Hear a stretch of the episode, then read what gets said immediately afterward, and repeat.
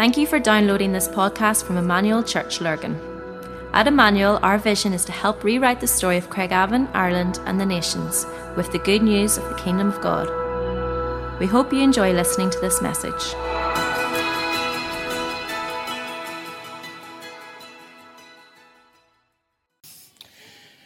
We're finishing off this morning. Sorry, I keep looking. That's the only screen I can actually see from here, so I can see what's up here. So you're going to have to trust me in that. We're finishing off this morning. It's just lovely to hear all the stories of what God is doing amongst our young people and older people. And you know that um, at the beginning, over Christmas time, that I felt God spoke to me about the first hundred days of this year, that they were very significant. Well, this is day 100.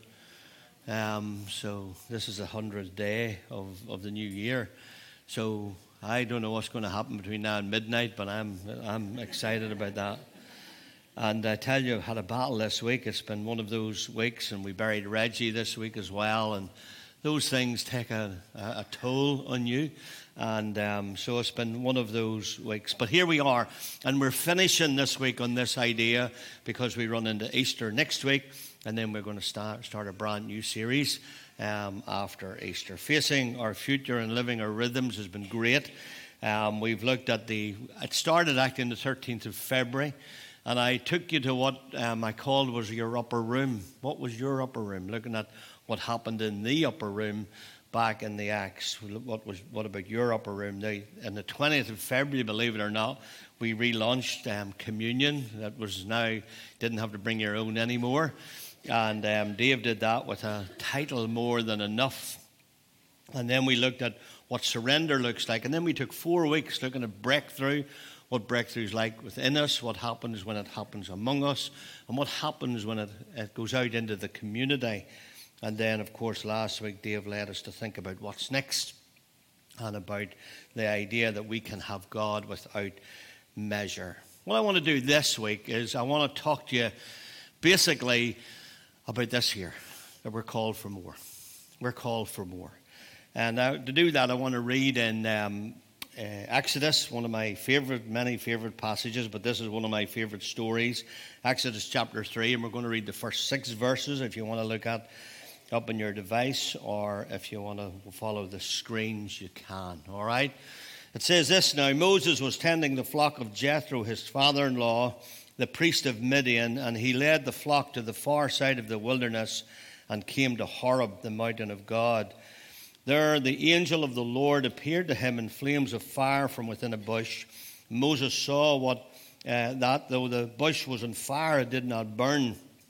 So Moses thought, I will go over and see this strange sight. Why the bush does not burn up. That's an interesting little phrase. I've highlighted it, bolded it there. I want going to think about that in a moment or two. All right.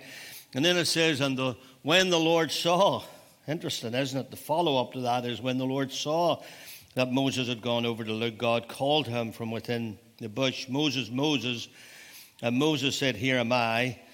He says, Do not come any closer. God said, Take off your sandals. Now you know what the flip flops were. All right. Take off your sandals, for the place where you're standing is holy ground. And he said, I am the God of your father, the God of Abraham, the God of Isaac, the God of Jacob. But this Moses hid his face because he was afraid to look at God. Interesting. The Lord always blesses the public reading of His Word today has no difference. So, God, we pray that you'll bless it to us and you'll speak for your sons and your daughters are listening in Jesus' name. Moses is in a really good place when this happens. Interesting how we tend to think sometimes that God moves when we're in a really bad place. We want God to move when trials come, when difficulties come, whenever trouble comes our way. Actually, Moses is in a really good place here. Um, and you can't actually think too much about the goodness and the triumph of chapter 3 of Exodus until you think about the tragedy of chapter 2. And chapter 2 was a bit of a tragedy because what happened was, you know, if you know the story of Moses, he was adopted into the Egyptian family of Pharaoh, but he was a Hebrew. And as he grew up, he began to realize that there was a difference between him and his Egyptian family. He began to realize that it just wasn't the color of his skin that was different to his family. He began to realize that this passion in his heart was more for the slave in the field than it was for his family in the palace. He began to see the injustices of what was going on outside the palace walls. And in chapter 2, what happens is he's out surveying this one day and he sees a Hebrew being beaten by an Egyptian taskmaster. And he's been beaten wickedly, he's been whipped wickedly. And Moses injects himself into the scene. He interferes, he jumps in between these two people, and a tussle arises, and he ends up in his temper because Moses had a little bit of a temper problem. And in his temper, he killed the Egyptian taskmaster. He buries him in the sand, hoping it's all gone away. That's what we do, isn't it? When we make a mistake, we bury it. We think it'll go away. We think just because we hide it, that it'll go away. But it didn't go away. The following day, he's out and he sees two Hebrew boys, and they're having a bit of a fight, and they're it's come to fisticuffs. And he jumps in between these two boys and he says, Come on, guys, settle down. We're part of the same family here. You shouldn't be fighting each other. And of course, they speak to Moses with sarcasm and they say, So what are you going to do about it? Are you going to kill us like you killed the guy who you thought you hid yesterday? You can't hide your mistakes. And you certainly can't hide sin. And so, even what happens here, this guy, Moses, who begins to realize that this is spreading like wildfire through the camp, he goes on the run. He does what, does what most of us done, does. Do. Um, I'm just breaking these teeth in. Um, he does what most of us do. He, when he can't hide it, he runs away from it. So, he, first of all, he tries to hide the sin, and when he realizes he can't hide it, then he goes on the run. And he's on the run, and he's a murderer on the run. He arrives in Midian. He's nothing. He thinks all of Egypt's after him. The Egyptian Pharaoh has his henchmen looking out for him all over, I'm sure. And um, he is uh, a fugitive from all of Egypt. They're wanting him dead. He feels lost. He feels like his life is over. Wouldn't it have been lovely if God had spoke to him then? Wouldn't it have been lovely if God, when when, when, when all is gone, wouldn't it have been lovely that God would have reeled him in then and got a burning bush and said, Moses, don't worry, I know you've made a mistake, but um, don't worry about that. It's all going to be okay. But that wasn't what happened. What happened was he met a girl, and the girl brought him home to meet her father, and brought him into Jethro's family. All of a sudden, what we see in the next 40 years span, because that was sort of is between chapter 2 and chapter 3 of Exodus, he's given a life, he's given a job, he's given a family, he's got a boys, he's given a wife, he's got a brand new start. This murderer, this guy who made a mistake, uh, he has got a brand new start. And if you're here this morning and maybe you've been trying to hide something in your life and now it's come out and you're on a run a little bit and you feel like you're on the run from everybody and you're on the run from God, God is here to say to you this morning that He can give you a brand new start. That's the beauty of this. He can give you a brand new start. Listening to the stories, um, David's uh, video this week and what he shared this morning, thinking of how these people need a new start. They need a new life. They need help.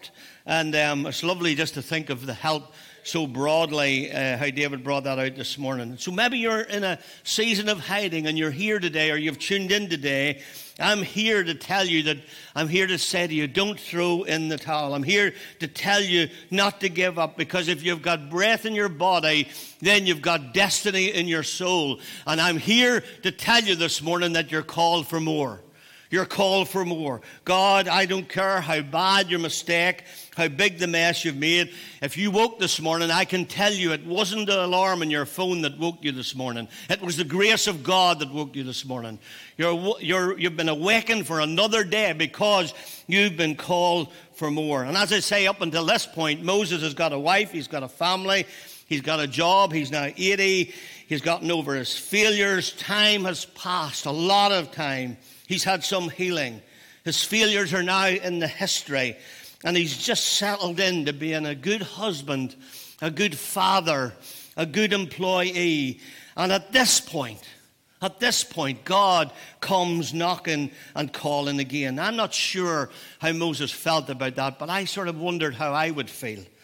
I might have said to God something like, God, I'm settled now. If you'd have done this 40 years ago, it would have been good, but not now. It's okay now. I'm okay. I've been to links. I've got counsel and I'm okay.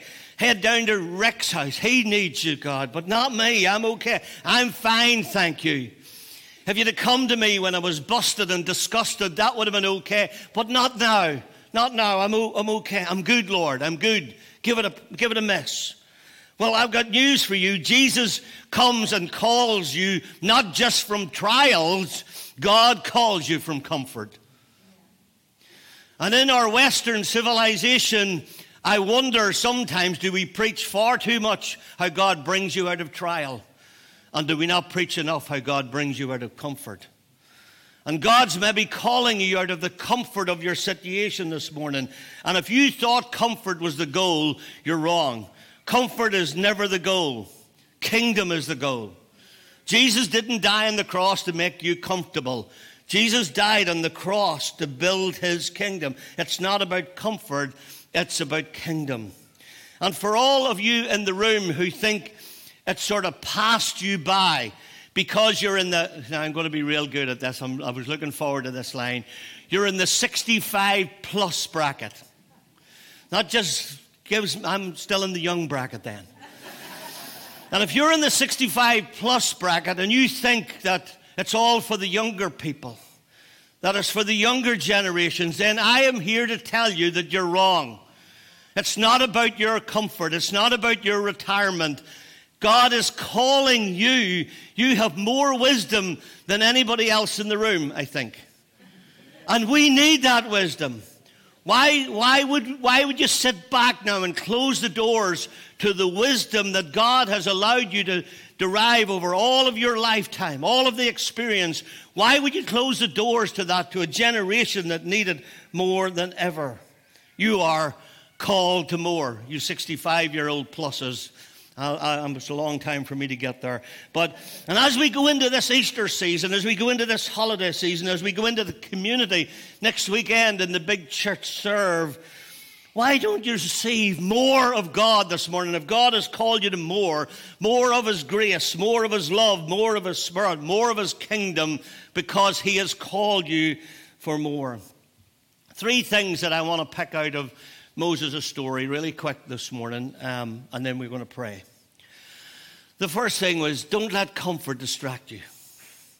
Don't let comfort distract you. Moses doesn't run away, which I find interesting. Moses says this little phrase that we bolded I will turn aside and see this great sight. My friend, listen to me. God is great at getting people's attention. Be careful you don't miss it.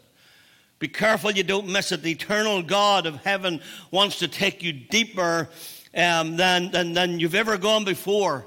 So don't be distracted. Don't be distracted by either your trial or your comfort, by the anxiety of your job, by the pressure of your family, or by the comfort of your present life.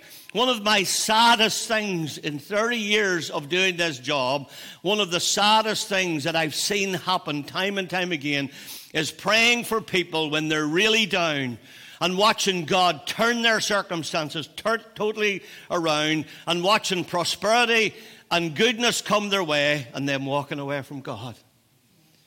It is one of the saddest things I've watched, and I've saw it time and time again, where in the in the moment where they've cried out to God, God has come and God has touched and God has healed, and they've walked away and they've forgotten. Please don't miss the invitation to the great because you've settled for the good. And don't miss the more of God for things that have no eternal significance. I'm not against good things. I like good things, all right? Even though the good things, don't settle for them and miss the more of God. All right, the burning, the, the, the bush is burning. This is the thing, and, and God is calling out to him. The second thing I would say to you this morning is examine what lies between. Now, let me explain that. The bush is burn, burning, it's not being consumed, and to beat all that, it's talking. Funny, isn't it? God is speaking through a fire out of a bush. And the first thing he does is he calls Moses twice. He says, Moses, Moses. He knows you intimately. But then he says a strange thing. He says, Moses, don't come near. Take off your sandals from your feet, for the place where you're standing is holy ground. I imagine this is a, this is a, a stronger slider than Moses was wearing.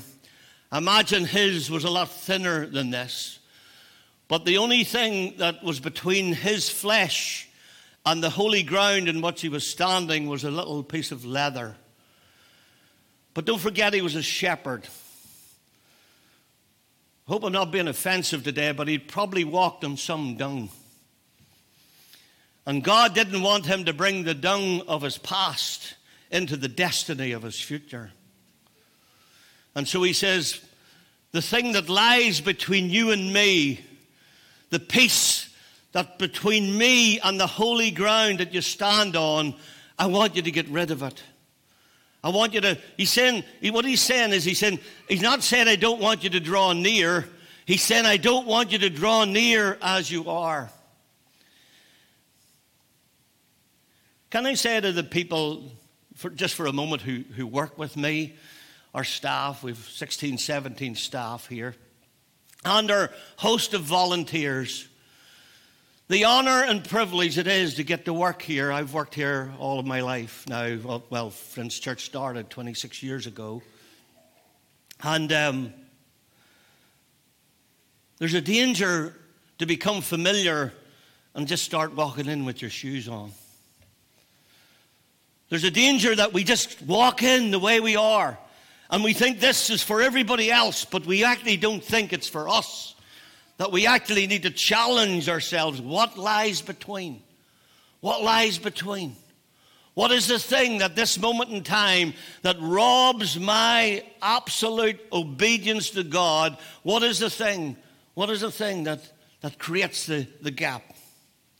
God is saying, remove the things that lie between because there's something about his sovereign power. There's something. And if you want to be called to more, then you're going to have to take your shoes off. You're going to have to get rid of that dung from yesterday and that dirt that's got trapped between you and Him. It might be unforgiveness. It might be an addiction to pornography. It might be an addiction to alcohol. I don't know. It might just be arrogance or self righteousness or pride or failure to seek Him first. I don't know what it is, but you've left your shoes on way too long. And the tenderness of feeling, you know, when you're walking without your shoes, you feel the ground. You can feel the ground you're walking on. Imagine, imagine that what has happened is the hardness of our souls. We've got to a place where, where you used to sorrow over that sin. That weakness, that thing, you used to weep, that used to keep you up at night. Now it never caused you thought. You see, because you just got way too used to coming into his presence with your shoes on. Got way too used to just taking for granted that we can walk into his presence any old way we like. And we can't do that. And he's challenging them here. He's saying, You need to get rid of what lies between. Moses, I need you to feel who I am again. I need you to feel me in your toes again. Because you see, Moses, not many days from now, you're going to stand in front of the mightiest man on planet Earth. On, my, on in a few days' time, on those same feet that you're standing before me now, you're going to stand before the mightiest man uh, on, on earth, the Pharaoh. And this time, he's, he's big, he's scary. And I don't want you to run like the last time, Moses. And so you're going to need to know at this moment you're, need to go and, you're, you're going to have to absorb all the power of heaven. That's why I need you to take your shoes off. I need you to see how big your God is. I need you to know who I am. Diane Disney wrote her biography, and Diane Disney was the, the daughter of Walt Disney. And she tells this funny story, true story, in her book. Um, she said that growing up in the Walt Disney home was very, very normal. And she said when she was a little girl, she had no idea. She didn't actually correspond that her dad and was Walt Disney. She Just didn't, she said, it just didn't land. Their, their home life was so normal. And her, she said on her first day of, of, of primary school, they were going around the, the class saying their name. And when it came to her, and the teacher said, Tell the class your name, she says, My name's Diane Disney. And the class all started to clap and cheer. And Diane started to cry. And the teacher said to her, Why are you crying? And she says, Well, they're all making fun of me. And the teacher says, No, no, they're not making fun of you, honey. They're just celebrating who your dad is. And Diane Disney goes, who, who, my, my dad, Walter Disney? What's, what? And, and the teacher says, Walt Disney, Disneyland, Disney World, like your brother is Mickey Mouse, your cousin's Goofy. And she goes, she said, it was the first time, the first time, four years of age, she says the first time she realized her dad was actually Walt Disney. And she went home really cross. Her dad was reading the paper. She pulled the paper and she says, You didn't tell me you were Walt Disney. But she said this in her book. She said, For months afterwards, as a little girl, she walked around in awe oh, of who her dad was. My dad is Walt Disney. You see, here's the thing your father didn't create Disneyland, your father created all the lands. Your Father, the earth is the Lord's and the fullness thereof. Your God, He is the Alpha and the Omega. He is the beginning and the end. He is the first and the last. He is a good, good Father. He is a healing Father. He is a saving Father. He is a good, good Father. You say this morning, yeah, let's give him praise this morning because he's a good Father. And you might say this morning, Phil, but you don't know what I'm going through. And I'm not here to minimize your problem in any shape or form, but I am here to maximize your God and tell you that we have a good, good Father. And here's the thing don't let comfort distract you. Examine what lies between. And here's the little thing that catches me. Maybe, just maybe, God is waiting on you to move. There's a little verse in James that says this draw near unto God, and he will draw near unto you. I remember when I was a boy, um, my two big brothers, Alan and Nori, Alan's here, and Nori, they preached all their lives, and they were preaching back then when I was 10, 11 years of age. They were preaching. Nori's 11 years older than me. Nori's the oldest, and Alan's just a little bit younger than that. So he's older than me, but not much. But I remember thinking, I, I want to be like that. I remember when I was a boy, I remember thinking, I, I want to do that. That's what I want to do. I watched my two big brothers preach. And then I remember when I turned 20, they were still doing it. They were 30, and I was 20, and they were still doing it. And I was thinking, I, I want to be like them. I want to be, I want to do what they're doing. I began to realize that you need to do it. it just doesn't happen.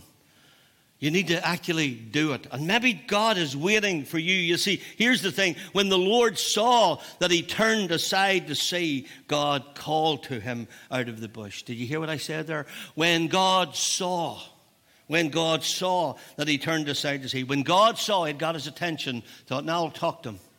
Now I've got his attention. No point in me talking to you whenever I don't have your attention. You see, God defeated Satan at, um, at Calvary through Jesus' death, resurrection, and ascension. He has made the first move. He has made the first move. It was when we were still sinners that Christ died for the ungodly. You see, here's the thing. I can remember the very first time I was at a conference in America, and I can remember the first time I ever came upon knobless faucets, where you just and I remember going to wash my hands and I couldn't get the water on. And I twisted this thing and I done, and the water wouldn't go on. And I did this and did this and stood back and walked forward. Couldn't get the thing to go. I thought I'd wait and watch if somebody do it, but there was just happened to be nobody else. That's how I got through school, watching everybody else do it. But anyway, and then I couldn't get this thing to go. And then, you know, here's what happened. I just did this. I just did this. If you get this, we could probably quit sooner than later. This morning, maybe God just waiting for some of you just to do this. maybe just waiting for your attention. Maybe for a long time you've been walking around thinking, when's God going to come to me? And when's God going to do this in me? And maybe this morning He just needs you to do this. And when I did that, the water came. You see, here's the thing God wants to use you in whatever way. Amber, would you come and we'll finish? I'd love to pray for people. Just if you'd play a little bit, I'd love to pray um, for you. Interesting, some more things I could say, but interesting, actually, the very thing that God called Moses to do was the very thing he couldn't do. He says, I want you to go and I want you to speak to Pharaoh. And Moses says, Me? Speak? God, you know I can't speak. And it looks like he may have some kind of a speech impediment.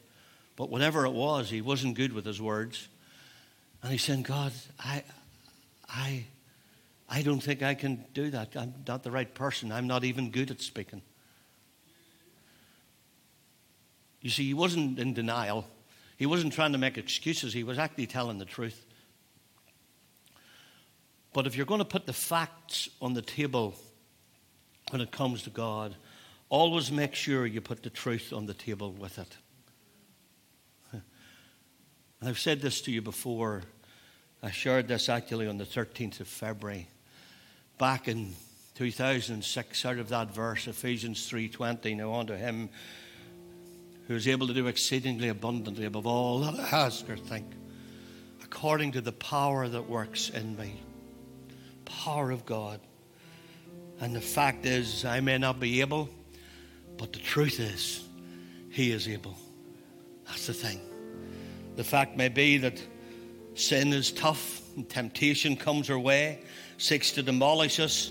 But the truth is this greater is he that is in you than he that is in the world.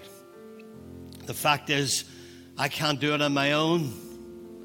But the truth is, I can do all things through Christ who gives me the strength. Make sure when you give the facts, you put the truth on the table as well. The fact is, I'm tired. I don't feel like praising God, but the truth is, I will bless the Lord at all times, and his praise shall continually be in my mouth. The fact is that the enemy is inflicting serious injury on the church at this moment in time, but the truth is, no weapon that's formed against it shall prosper. That's the truth. The fact is, you feel burned out and weary, but the truth is, you will rise up with wings like eagles, walk and not be weary, run and not faint. The fact may be you're crying yourself to sleep at night, but the truth is, weeping may endure for a night, but joy comes in the morning. The fact is, we're watching Ukraine being bombarded by Russia. We're watching the world implode before our very eyes. That's the truth. The enemy creating havoc and dismay all around the world. But the truth is, the earth is the Lord's and the fullness thereof, the world and they that dwell thereon. Listen, my friends, the King is still on the throne. The King is still on the throne. Life is for real. Tough times come our way.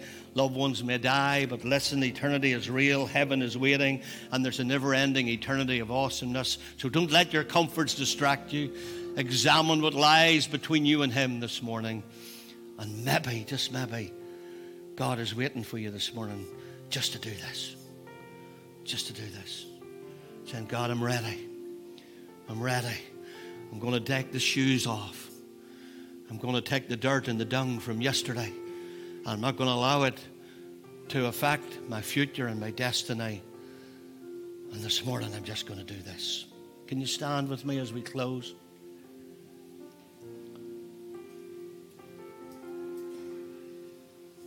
Here's the truth this morning.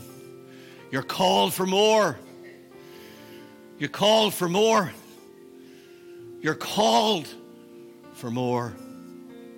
As we go into the community next week, we're called for more.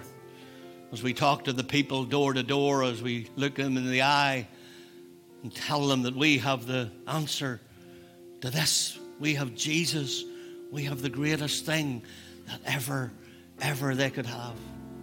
So, Father, I pray this morning that as we come before you, God, that there'll be people in this room this morning that will just take that step and say, God, I've been waiting for you to move. I've been waiting and I've been praying that you would come, but God, I've realized that I haven't dealt with what lies between. And this morning, I take my shoes off this morning. And I just do this. I just put my hands out and I say, God, would you come? Would you take control? Would you lead me into what's next? Would you lead me into the destiny that you've planned for me, O oh God? Because you are my King and you are my God. And I will ever praise you, God.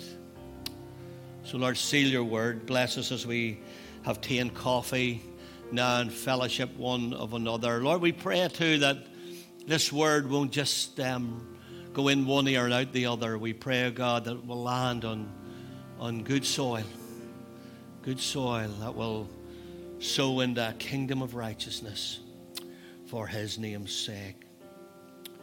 Amen. We hope you enjoyed listening to this podcast. For more information about our church and all that we do, please visit our website at emmanuel-church.co.uk